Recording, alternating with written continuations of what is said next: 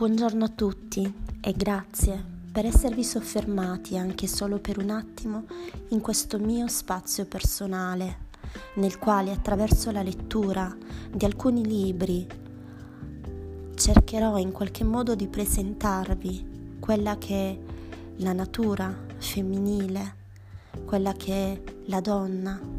quella che è stata e quella che si spera un giorno sarà il primo libro che andrò a presentarvi è quello di Clarissa Pincola Estes, un libro magnifico,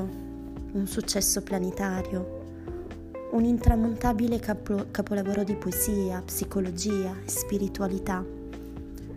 Clarissa Pincola Estes ha esercitato la sua attività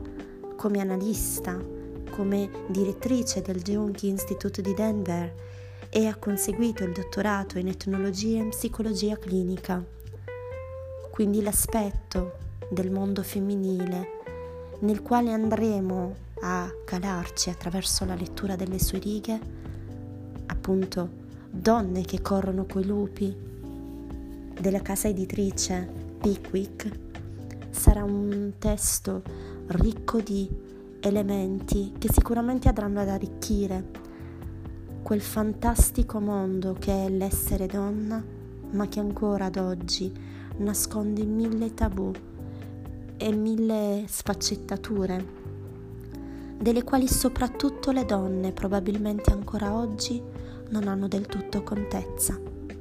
E quindi auguro a tutti un buon ascolto.